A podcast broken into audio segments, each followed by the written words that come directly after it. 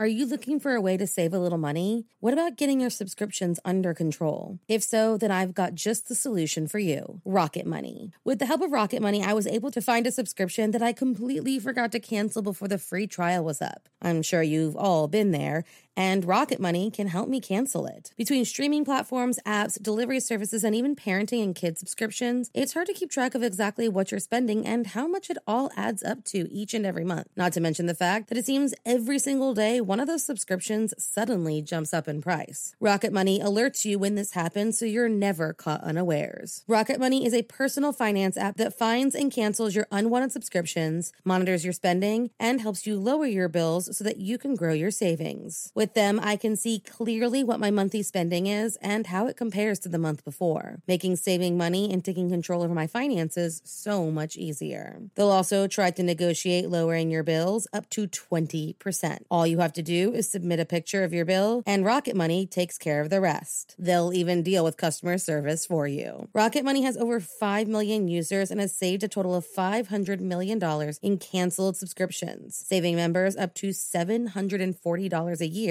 when using all of the app's features. Stop wasting money on things you don't use. Cancel your unwanted subscriptions by going to rocketmoney.com slash morning cup. That's rocketmoney.com slash morning cup. rocketmoney.com slash morning cup. Today's podcast is brought to you by newspapers dot com, the ultimate destination for exploring the mysteries of the past. If you're fascinated by true crime, get ready to dive into the stories that made headlines. Newspapers dot com offers a billion pages of historical newspapers from the U S and beyond, and you can search the entire collection in seconds. Their vast newspaper collection is a goldmine for eyewitness accounts, crime scene photos, news reports, and more. Whether you're interested in famous crimes or long-forgotten cases, newspapers dot com gives you a front row seat to more than three hundred years of history. For our listeners, newspapers dot com has a special offer. Use the code CUPOFMURDER for an exclusive twenty percent discount on your subscription. That's promo code CUPOFMURDER at newspapers dot com. Sign up today and start unraveling the true crime mysteries that keep you up at night.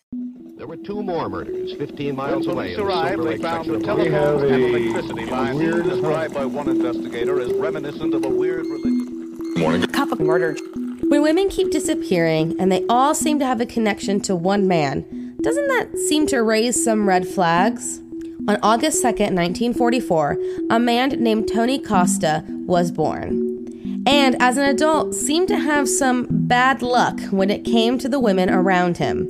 They just kept disappearing. So if you like your coffee hot but your bones chilled, sit back and start your day with a morning cup of murder.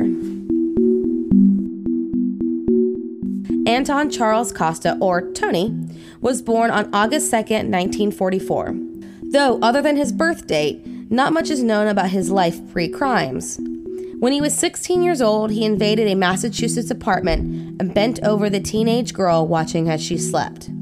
She woke up and her screams sent him running. Three days later, he returned, tied her up, and tried to drag her down the stairs of her apartment before her neighbors intervened.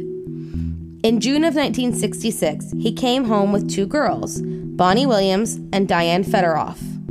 He informed his wife that he was going to drive the women to Pennsylvania, drop them off, and then head to California alone. He returned home ten days later, and the girls were never seen again. The next year, while hiking in the Truro Woods, Costa shot a female acquaintance with an arrow. He apologized for the accident. By nineteen sixty-eight, his marriage was in shambles. Not long after, his girlfriend, Barbara Spaulding, left her child with relatives and was never seen again. A week later, eighteen-year-old Sydney Monzen vanished from her home in Provincetown. By August, Costa was officially divorced and had a brand new live-in lover named Susan Perry. She lasted only a week before disappearing on September tenth. When questioned, Costa told his friends that she had just up and left for Mexico. Not long after her disappearance, Tony was arrested, but not for the apparent trend of missing women in his wake, but for the failure to support his wife and children. He was held until November and shortly thereafter started spending time with Christine Gallant. On November twenty-third, Christine was found dead in her New York apartment, drowned in a bathtub after an apparent barbiturate overdose. On November twenty-fourth, nineteen sixty-nine, Patricia Walsh, and Mary Ann Wysocki, disappeared on a visit to Provincetown. Two weeks later, the mutilated body of Susan Perry was finally found. It had been cut into eight pieces and found scattered. On March fourth, the dismembered body of Patricia Walsh, Mary Ann Wysocki, and Sydney Monzen were found buried together a mile and a half away from the old Truro Cemetery, where the first body was found. Their bodies showed signs of mutilation with a knife, but the cause of death was officially a gunshot. Police found that the burial site was Costa's private garden that he used to grow marijuana, and he was arrested under the suspicion of murder.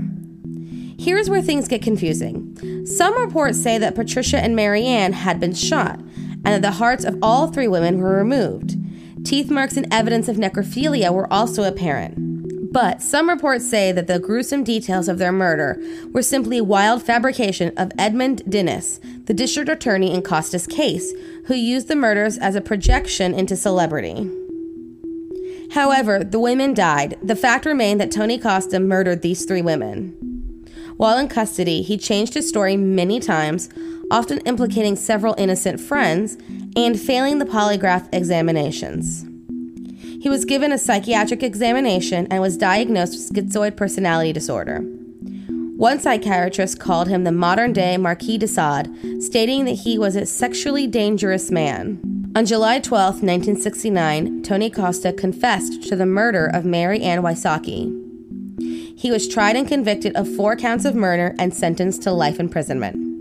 He stocked his cell with books on ritual magic and the occult and lived out four years of his sentence before he hanged himself with a leather belt.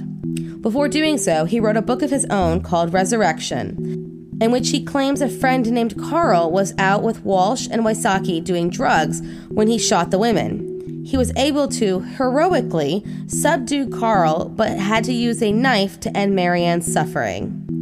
Kurt Vonnegut, whose daughter knew Costa, likened this man to Jack the Ripper. Thank you for joining me in my morning cup of murder. Please join me again tomorrow to hear what terrible thing happened on August third. Don't forget to rate and subscribe and let me know how you like it. If you want to help support the podcast, there's always Patreon or just sharing it with your true crime-obsessed friends. And remember, stay safe.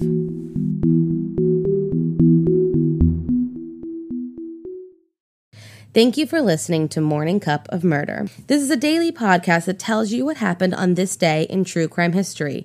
In short, easy to listen to episodes that you can finish on your commute or while you enjoy your morning coffee. So make sure you check back every morning.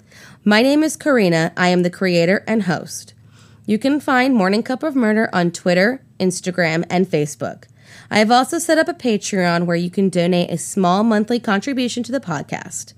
All those links are in the episode description. Thank you again, and have a wonderful day.